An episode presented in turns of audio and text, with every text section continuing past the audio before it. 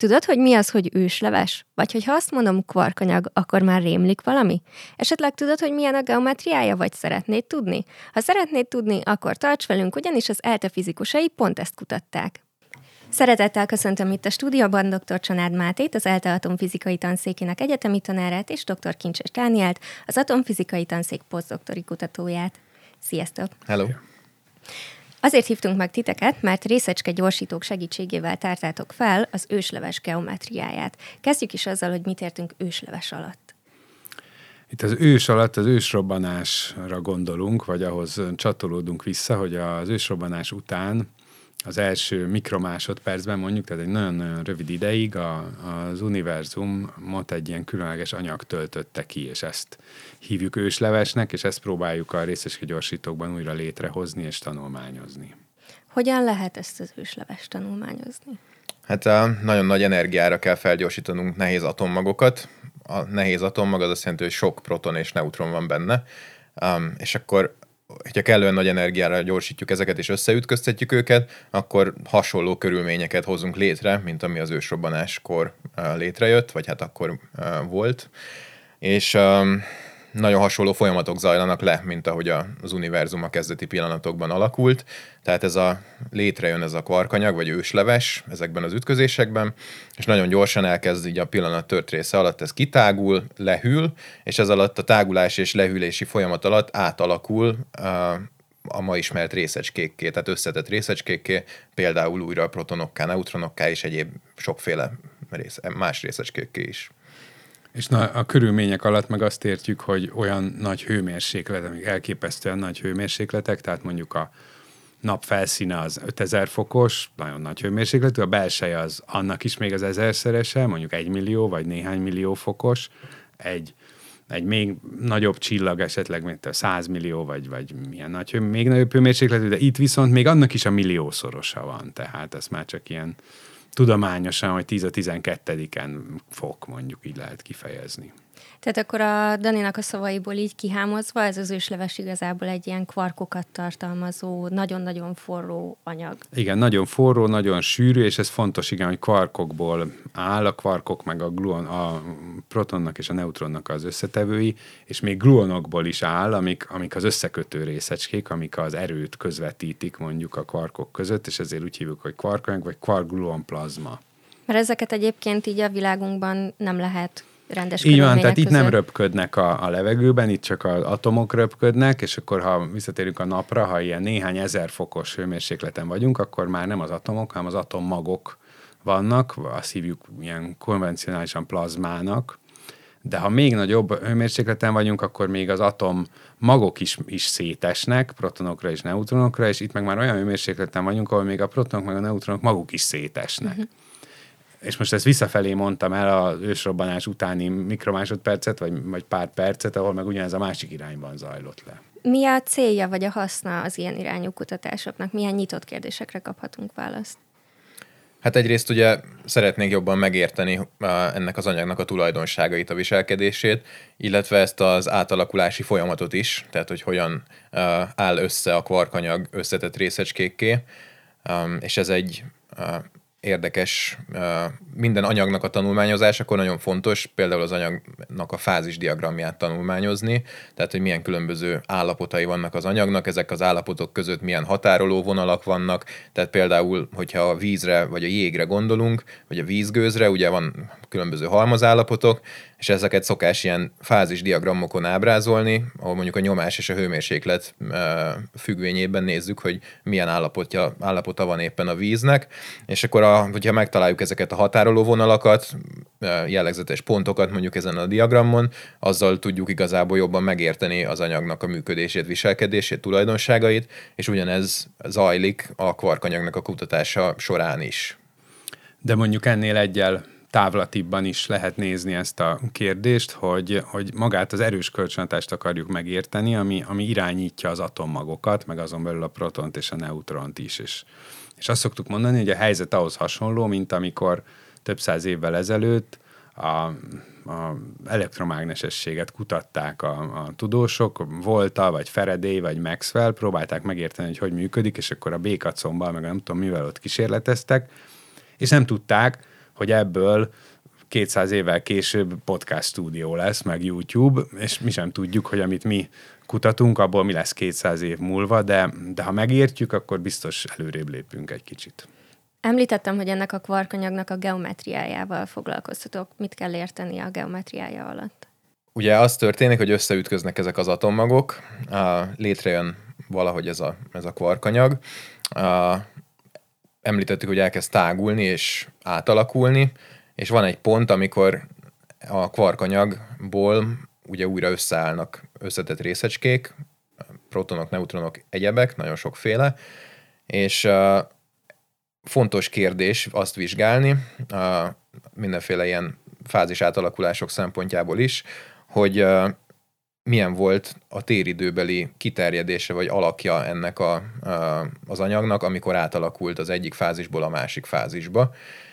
És erre vannak nagyon érdekes módszerek, ilyen korrelációs módszerek, ezt femtoszkópiának is nevezzük, amivel mi foglalkozunk. Mert aminek, hogy femto, bocsánat, mert hogy femtométer. Mert hogy femtométer nagyságrendű a, a, a méretskála, amit nézünk, és ugye a, a mikroszkóppal a mikrométerbe lehet belelátni, a femtoszkóppal meg a femtométerbe, tehát itt az a lényege ezeknek a módszereknek, hogy a femtométer skálán meg tudjuk mérni ennek az anyagnak az alakját, mondjuk idézőjelben az átalakulás pillanatában. És milyen feltételezések voltak eddig az alakjára vonatkozóan? Igen, tehát az elmúlt évtizedekben nagyjából mindenki azzal a feltételezéssel dolgozott, hogy ez egy Gauss eloszlást követ, ez a normális eloszlás, ami, ami általában előfordul, hogyha egy csomó embert egy terembe terelünk, és megnézzük, hogy mit tenni, milyen magasak, akkor, akkor az is, annak is lesz egy ilyen normális eloszlása, vagy mondjuk a, a porszemcsék a levegőben itt repkednek körülöttünk, akkor, akkor azoknak is lehet, hogy egy ilyen normális eloszlása van. Ez nagyon-nagyon gyakran kialakul. Ennek a matematikai magyarázata amit úgy, az az, amit úgy hívnak, hogy a nagy számok törvénye. Másképpen még úgy is szokták mondani, hogy határeloszlás tétel, aminek az a lényege, hogy általában relatíve egyszerű feltételek teljesülése esetén ez az eloszlás alakul ki. Na de nem feltétlenül mindig, és mi pontosan azt gondoltuk, hogy, hogy, hogy esetleg nem teljesülnek ezek, pontosabban ezt már mások is igazából felvetették, mondjuk Csörgő Tamás fizikus, és kollégái voltak azok, akik először ezzel ezt felvetették pár évtizeddel ezelőtt, és és mi ezt próbáltuk vizsgálni, hogy, hogy ez a normális eloszlás valósul-e meg, vagy esetleg valami ennél érdekesebb. Igen, és akkor itt be is kapcsolódnék, hogy egy olyan, olyan folyamatot vettetek végül alapul, ami, ami ez nyilván ettől eltérő, és az ilyen tőzsdei árfolyamoknak a lezajlására, alakulására szokták használni, vagy akár tengeri ragadozóknak a zsákmány keresésére. Hogyan kapcsolódik ez a, a, a ti kutatásotokhoz? Igen, hát azt uh, uh, tapasztaltuk a méréseinkben, a elméleti irányból is foglalkoztunk ilyesmivel, de főleg a kísérleti eredményekben uh, azt, azt mutatták ezek a mérések, hogy valójában nem ez a Gauss eloszlás teljesül, hanem sokkal jobb leírását kapjuk az adatoknak, hogyha feltételezünk egy ilyen hatványfüggvényszerű lecsengést ebben az eloszlásban, um, amit ilyen power law télnek neveznek ilyen uh, szaknyelven. Tehát ez a hatványfüggvény-szerű lecsengés, ez azt jelenti, hogy ha mondjuk uh, elképzeljük a, az ilyen normál eloszláshoz kapcsolódó mondjuk például a porszemcsék mozgását, amit mondott a hogy ilyen diffúzió jelleggel mozognak a, a térben, akkor uh, a, ezzel szemben a, a lévi eloszlásban megjelennek uh, idő, időközönként sokkal nagyobb lépések. Tehát mozognak ezek a kis porszemcsék, és néha sokkal nagyobb ugrásokat is végeznek, és utána ott megint mozognak egy kicsit, és ezek a nagy ugrások, emiatt az egész eloszlás elnyúlik, és uh, lesz egy ilyen elnyúlt jellege. Ez így lehetne talán körülírni ezt a hatványfüggvény. Igen, és mondjuk, mondjuk hogyha elképzelünk egy, egy Gauss eloszlást, arra úgy lehet gondolni, mint egy, mint egy lámpa, amit, amit látunk magunk előtt, egy picit, picit így eloszlik a fénye, nagyjából ott fényes, ahol a lámpa van, és egy kicsit a levegő mondjuk így vagy, a, vagy amin keresztül nézzük, az egy picit így elmossa, de nem nagyon. A lámpát, ha egy kicsit odébb, már sötétséget látunk, és akkor a, ezek a stabil, vagy lévi stabilnak is nevezett eloszlások, meg olyanok, hogy messze is még valami kis maradványa van, mint hogyha egy, egy párás üvegen keresztül néznénk a lámpát. vagy még inkább, amit szoktak erre használni, az az opacitás, amikor ilyen opak jellege van, mondjuk ásványok, vagy, vagy van, mit egy, egy, folyadék is lehet ilyen opak, aminek az a, az a jellegzetessége, hogyha mögé teszünk egy fényt, akkor az nagyon-nagyon elmossa, és még egész messze is látunk valamit, és ezeknek általában, vagy gyakran ez a lévi folyamat az alapja, és a, a ragadozós példánál azon keresztül lehet a legjobban talán megérteni, hogyha csak így véletlenszerűen vadászgatnak ezek a ragadozók a tengerben, akkor pontosan ez a normális eloszlásuk lesz, mert nem akarnak közel menni egymáshoz, mert ott már megették a táplálékot, és így tovább. De a, mondjuk a tengeri csúcsragadozóknál ott előfordul, hogy keresnek valahol táplálékot, és amikor elfogy, akkor nagyon messzire kell menniük, és ott kezdenek el újra keresgélni, és hogyha ezt hosszú időn át vizsgáljuk, akkor ezek a ritkán bekövetkező nagy lépések, ezek összességében azt okozzák, hogy a normális elosztás nem lesz érvényes, hanem ennél ez az egyel általánosabb alak, vagy egyel általánosabb típusú eloszlás fog bekövetkezni. Tehát akkor igazából mindig van egy ilyen kisebb random mozgás, aztán néha egy ilyen nagyon nagy ugrás benne. Igen, igen. Ez, a legjelen, ez, a, ez az alapvető előfordulási mintázata, vagy, vagy emiatt fordul ez elő. A mi esetünkben egyébként nem pontosan erről van szó, illetve hát az az igazság, hogy nem is pontosan tudjuk még, hogy miről van szó. Tehát annyira frissek ezek a, az eredmények, hogy még, még azért több minden oka is lehet annak, hogy ez megjelenik, de, de ha ebben a, a lévi repülésnek nevezett folyamatban gondolkozunk, akkor inkább nálunk ez fokozatos, hogy ahogy, ahogy felrobban ez a, ez a közeg, akkor először csak egy kis lépést tesz meg, de miután felrobban, ezért amíg megtett egy kicsi lépést, az alatt is ritkult, ezért a következő lépés már nagyobb lesz. Ahogy robban föl, utána a következő meg még nagyobb, és így valahogy ezek az egyre nagyobb lépések okozzák ezt az eloszlást. Még mielőtt az eredményekre rátérünk, uh, szerintem beszéljünk egy kicsit arról, hogy uh, több ütköztetőnél végeztetek méréseket. Erre miért volt szükség? Hát ugye um, több nagy részecske gyorsító is van a világon, a legnagyobb ugye a CERN-ben a nagy hadron ütköztető LHC, de LHC körül is több kísérlet uh, létezik, illetve van ennek a, az LHC-nek van egy előgyorsítója, a Super Proton Synchrotron, SPS, ott is vannak különböző kísérletek, detektorrendszerek, és van egy másik ilyen nagyobb központ, ami pedig Amerikában található, New Yorktól nem messze a Long Islanden, a relativisztikus nehézion ütköztető, ahol szintén több ilyen nagy kísérlet is létezik, és az a különbség ezek között, hogy mindegyik más ütközési energiatartományban vizsgálja ezeket az atommag ütközéseket. Ez azért érdekes, amit még korábban az elején említettem, hogy ezeket a fázisdiagramokat szeretnénk tanulmányozni, tehát szeretnénk azt ennek a, ezek az átmenetnek a, a függését nézni, hogy, hogy hogyan függ a, például az ütközési energiától, és ezzel lehet az ilyen úgynevezett fázisdiagramokat feltérképezni, tanulmányozni, és ezért nagyon érdekes több különböző ütközési energián nézni ezeket a, a kvarkanyagot és a, annak az átalakulását.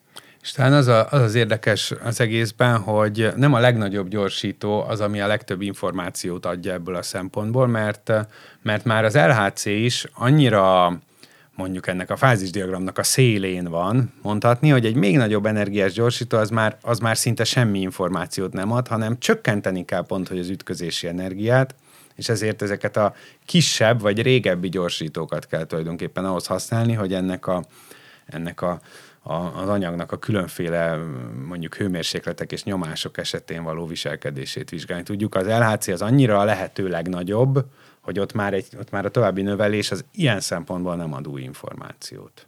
Most viszont rátérhetünk talán a legizgalmasabb részre, hogy milyen új felfedezésekre jutottatok a méréseitekből. Igen, szerintem azt érdemes leginkább kiemelni, vagy számunkra ez a legfontosabb, hogy sikerült megmérnünk azt, hogy mennyire nem normális ennek az anyagnak a viselkedése, vagy a geometriája, mennyire ilyen lévi típusú ez, ami itt történik, és, és elég nagy eltérést láttunk.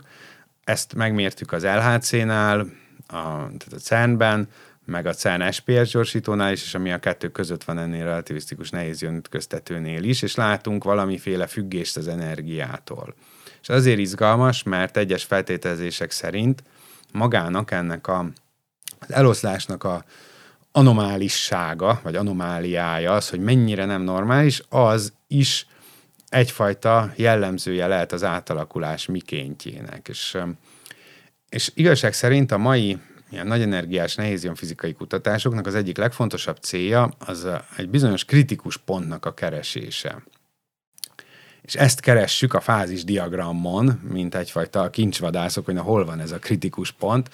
A kritikus pontot ezt relatíve jól meg lehet érteni, hogy mit jelent. A, a víz esetében, mikor felfor, akkor tudjuk, hogy egy nagy mennyiségű hőre van szükség, hogyha elkezdünk forralni egy lábos vizet, akkor azt órákon át forraljuk, az még mindig ott van az a víz. Nagyon sokat kell várni, hogy az összes víz átalakuljon gőzzé.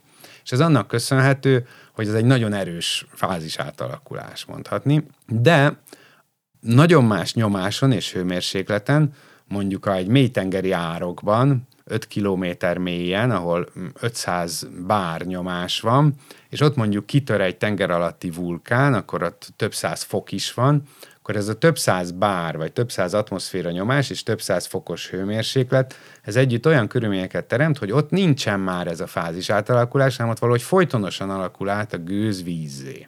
Ami nagyon különleges és, és érdekes a víz szempontjából, de más anyagoknál meg ez természetes, mint például a vajnál.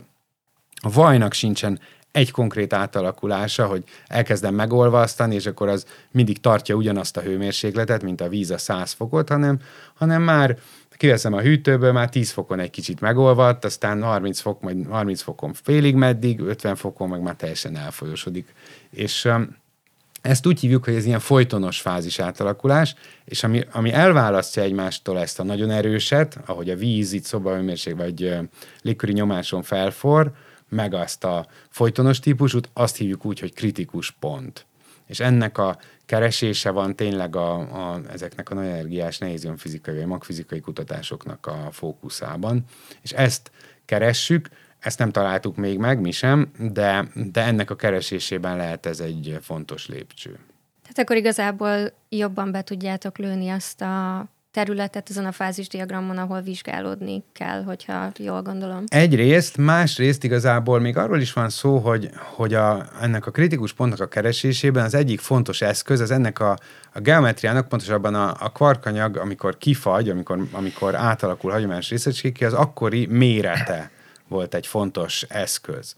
De ezt mindig ezzel a normális elosztás feltételezésével mérték meg, és úgy kaptak valami eredményt, de most mi rájöttünk, hogy ezt igazából jobb lenne ezzel a módszerrel mérni, egy általánosabb valamit feltenni, és akkor, akkor azokat az eredményeket is igazából újra kell, vagy újra lehet érdemes értelmezni.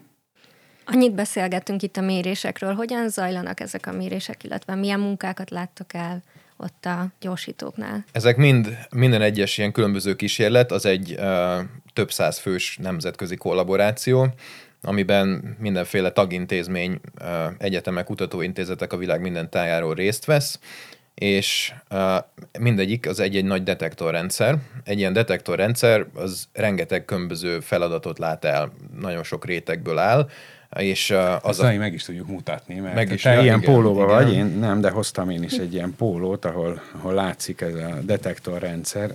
A... Itt például a Star detektornak a vetülete látszik, tehát a és keresztmetszete, inkább úgy mondom. És itt középen történik az ütközés, és itt repülnek ki a részecskék, és ez a nagy detektor. Ezt úgy kell elképzelni, hogy ez egy hatalmas henger alakú dolog igazából, ami uh, több rétegből áll, mint egy mondjuk hagyma, tehát egy ilyen réteges dolog. Középen történik az ütközés, onnan szétrepülnek a részecskék a tér minden irányába, és akkor ezeket megpróbáljuk elkapni ezekkel a detektorokkal, tehát nyomon követni, hogy a térben merre repülnek a részecskék.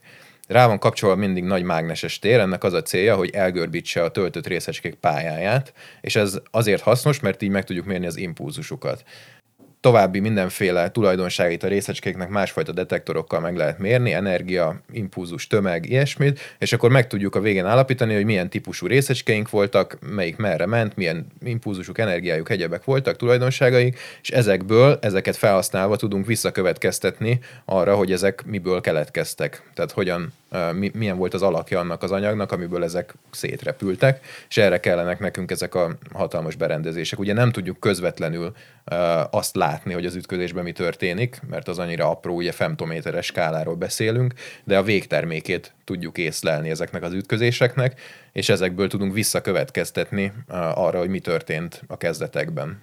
És akkor Ugye, amit, amit mi leginkább csinálunk, vagy ami a legfőbb tevékenységünk, az ezeknek a felvett adatoknak az értelmezése. Tehát ott van mindig egy ilyen ütközés, amiben kirepült a sok részecske, és ilyenből történik másodpercenként sok, és akkor végeredményben mondjuk egy ilyen adatfelvételi periódus tart, nem tudom, pár hónapig, és abból lesz milliárdnyi ilyen esemény, és akkor mostanában ez ugye egy ilyen nem tudom, divatos szó, hogy big data, vagy ilyen nagy, adatok, nagy adathalmazok elemzése, hát ez itt teljesen természetesen erről van szó, hogy van milliárdnyi ütközés, és abból próbálunk valami okosat kihámozni. És mindegyik ütközésben több száz részecske mondjuk. Így mindegyik van, tehát... részecskének több, nem tudom, 10-15 féle tulajdonsága, hogyha ezeket így összeszorozgatja az ember, akkor a végére hatalmas adatmennyiségek jönnek azért ki. És a, az, a, az a okosság, hogy kitalálni, hogy mit érdemes megnézni, hogy, hogy mondjuk hány részecske ment jobbra, vagy hány ment balra. Ez mondjuk közepesen okos, mondhatni ezt a kérdést föltenni, de, de az a nagy dolog, ha egy igazán okos kérdést fel tudunk tenni, egy olyat, hogy mit érdemes megmérni, hogy azután megválaszoljon valami olyan kérdést, amire tényleg kíváncsiak vagyunk. Mennyi időt szoktatok kint tölteni a gyorsítóknál, és van-e kedvenc történetetek? Igen, hát minden évben részt veszünk a gyorsítónak az adat felvételében is, ugye eddig az adat elemzésről beszéltünk, tehát a már korábban felvett adatoknak a feldolgozása, az az ilyen fő kutatási feladat, de ezen felül minden tagintézménynek delegálnia kell kutatókat, vagy hát tagokat az adat felvételbe is, továbbra is zajlik a részecske gyorsítónak minden évben, a detektoroknál minden évben zajlik ez az adatfelvétel. És minden... Amit, bocsánat, amit úgy kell elképzelni, mint ahogy mondjuk, nem tudom, egy, egy, egy atomreaktort vagy egy erőművet elképzel az ember, hogy ott mennek a monitorok, azon minden villog, és akkor, és akkor ott meg ül néhány ember, aki figyeli, hogy mi történik, hogy van ez a nagy detektorrendszer, és akkor minden rendben van-e, a nem tudom, a nyomás, hőmérséklet, nem tudom micsoda, ott benne ezekben a rendszerekben, meg jönnek-e az adatok, nem romlott el valami, vagy minden rendben zajlik-e, és amikor kimegyünk, és ott ülünk mi is néhány napot, vagy hetet, akkor az a feladatunk, hogy tudjuk, hogyha ott az piros, az nem jó. És az, hogy akkor kit kell fölhívni. Uh-huh. Mert mi persze nem tudunk semmit sem megjavítani, de tudunk, hogy kit kell akkor fölhívni. Vagy ha ott, akkor meg valaki mást. És ez ugye 0-24 zajlik, tehát három műszakban váltják egymást ott az emberek, általában ilyen 4-5 fős műszakok vannak körülbelül, és akkor ilyen 8, 8 órás műszakokban ott kell ülni végig, és felügyelni a berendezésnek a működését, ahogy Máté is mondta. De talán azt elmesélhetjük, hogy idén nyáron ez egészen különlegesen zajlott, mert amúgy nem szokták nyáron üzemeltetni ezt a gyorsítót, azért se, mert a, mert nagyon le kell hűteni ezt. Ja, kezdjük azzal, hogy most a relativisztikus nehéz ütköztetőről beszélünk, tehát ja, igen, nem, mert szóba került már mindenféle, de hogy most konkrétan a Long Island-en a ennek a gyorsítónak a sztár kísérlete az, ahol most Igen. voltunk nyáron. Igen, meg ahova rendszeresen járunk, a többinél is csak oda nem mondjuk pont a csoportjainkból mások szoktak menni, de ehhez a RIG-hez mi járunk gyakrabban, és, és általában ezt télen üzemeltetik, mert nagyon le kell hűteni, ilyen néhány Kelvinre, vagy hát mínusz 270 fok körül van a leghidegebb része, és, és hát ez télen... Hát igen, szupravezető mágnesek vannak ugye a részecske gyorsítónál, igen. Hogy a atommagokat megfelelő pályára lehessen állítani és gyorsítani, és ezeket hűteni kell, tehát ez nagyon alacsony hőmérsékleten kell tartani. Amihez rengeteg energia kell, és Amerikában valamiért történelmileg télen jobban rendelkezésre az energia, mert nem mindenki kapcsolta be a légkondicionálót, és ezért, ezért egyszerűen télen jobban lehet üzemeltetni. Meg az meg, időjárás is beleszól egy kicsit, nyáron ilyen nagy viharok vannak sokszor ott a környéken. Meg eleve csúcsra van járatva az elektromos és elektromos hálózat, úgyhogy Emiatt nem szokták nyáron, de most úgy alakult, hogy egy új kísérletet üzemelnek be, és, és valahogy a csúszás volt, és most idén nyáron kellett, hogy üzemeljen. Amikor ott is voltunk, és hát teljes teljes káosz volt, azt lehetne mondani. Igen, rengeteg leállás, mindenféle problémák, becsapott a villám, egyebek, tönkrementek dolgok, és aztán a legvégén már indulásunk előtt, visszaindulásunk előtt egy héttel talán akkor uh, olyan meghibásodás is keletkezett, ott az egyik a részecske gyorsítónál, nem a detektornál, hanem a gyorsítónak egy másik részén, ami miatt le kellett állítani a teljes működést, és utána az hosszasan hónapokig kellett javítani. Amire helyrehozták, egy ilyen hélium szivárgás történt, amit úgy vettek észre, hogy egy ilyen nagy felhő keletkezett ott a gyorsító felett. Igen, ez Igen. rosszul hangzik, hogy elkezdett füstölni a gyorsító, és most tényleg elszivárgott a hélium, amitől minden baromira fölmelegedett, és utána hetekig be se lehetett oda menni, eleve csomót kellett várni, hogy megnézzék egyáltalán, hogy mi történik, és de hát ez, ez az egész nyár így zajlott, hogy, hogy állandóan villámok, meg zivatarok, ez ott Long Island-en van, az óceánhoz közel, ezért eléggé ilyen, ilyen, ilyen a klíma. És, és akkor mindig egy picit ingadozik az elektromos hálózat, ami általában mi meg se érezzük legfeljebb, a, mint úgy értem, hogy otthon, vagy nem tudom, a tévé villan egyet, vagy a lámpán látunk valamit, de amúgy túl nagy hatása nincs, viszont annyira ilyen precíziós rendszerek vannak, hogy minden el tud szállni tőle, és egyébként amikor nem a gyorsító romlott el, akkor is általán valami történt. Például van egy nagy piros gomb, amit meg kell nyomni, hogyha valami ilyen nagyobb baj van, ami biztonságosan leállítja a rendszereket hogy, a, hogy ne tudjanak annyira túlmelegedni, hogy valami szivárgás, vagy esetleg valami akár egy robbanás következhessen be, csak ott azokban a gázokban, amik ott áramlanak a detektorokban. És, de hát ezt nem nagyon tudja mindenki, mert ugyan része a tréningnek, és mindig el kell végezni egy tréninget, hogy akkor mikor mit kell csinálni, de ez olyan ritka, hogy, hogy általában ezt nem szokás tudni, és tényleg valaki egyszer el is felejtette, és és akkor ilyen biztonsági üzemmódba kapcsolt a rendszer, és, és, mag, és lelőtte saját magát, és aztán utána... Igen, ennek az egész rendszernek mindenféle előnye meg hátránya van, de ugye itt úgy azon alapszik ez az egész, hogy a tagintézményeknek a kutatói felügyelik a berendezést valójában, tehát olyan emberek, akik lehet, hogy mondjuk egyáltalán nem értenek ilyesmihez, mondjuk ilyen műszaki, nem mint tudom, mi. detektorok, igen, például, mint mi, uh, ilyesmi témához, uh, és ez tényleg így ebbe így bele kell ott tanulni, tehát így kicsit meg kell érteni azt, hogy melyik detektorban mi van, hogy működik, milyen gázok vannak benne, azokra mire, mire kell figyelni, mindenféle ilyen dolgok, és hogyha ezt valaki, nem tudom, a keletén kicsit kevésbé veszi komolyan, akkor bekövetkezhetnek ilyen mindenféle egyéb problémák is. És mert, bocsánat, még annyit, hogy ezt hozzáfűzük, hogy ezt nem említettük, de hogy van ez a munka, amikor az adatokat elemezzük, aztán van az, amikor az adatokat felvesszük, de mindezt megelőzi, és természetesen igazából mindenek az alapja, amikor összerakják, vagy kitalálják, és összerakják a berendezéseket. Mi ebben nagyon kicsit vettünk csak részt, bizonyos detektor elemeknek a, a, a mondjuk, hogy fejlesztésében és üzemeltetésében részt veszünk, de nekünk elsősorban nem ez a specialitásunk, és viszont valakiknek igen, szóval nekik ezúton is nagyon hálásak vagyunk. Igen, tehát ezért is van 5-600 ember egy ilyen kollaborációban, mert mindenkinek van azért mindenféle feladata, és uh, hát rengeteg dologból áll össze ez az egész. Még így a nyári meghibásodásra visszatérve, csak így az jutott még eszembe, hogy volt egy ilyen érdekes fordulat is, hogy a, ugye nappal meg nagyon meleg volt, és akkor még a keleténél is jobban hűteni kellett a, a számítógép rendszert, a számítógép farmodot, ami ugye az adatokat rögzíti, ott is ilyen nagy túlmelegedés veszély volt, és akkor beraktak egy csomó plusz ilyen uh, légkondicionáló berendezés, ventilátorokat, egyebeket, de mindezek mellett még azt is uh, meg kellett tenni, hogy nyitva tartani annak a teremnek az ajtaját, és ez az egész, ez egy ilyen természetközeli helyen van, és akkor kaptunk egy ilyen, ilyen e-mailt, kaptunk egy ilyen e-mailt, hogy aki nem tudom, éppen az adott műszakban van, figyeljen, hogy nyitva van az ajtó, és hogyha bejönnének a szarvasok, akkor kergesse el őket. Igen. Mert... Mindennek van egy felelőse, és lett annak is egy felelőse, aki a szarvasokat figyeli, hogy ne jöjjenek be. A Mert... szarvas kiáltó. Igen, tehát, tehát, tehát rendesen tényleg szarvasok járkálnak, mindenféle állatok vannak, mormoták, nem tudom, vad pulykák, meg mindenféle, mindenféle egyéb állatok. Visszakanyarodva a kutatásra, hogyan folytatjátok tovább, illetve vártok-e hallgatókat magatokhoz?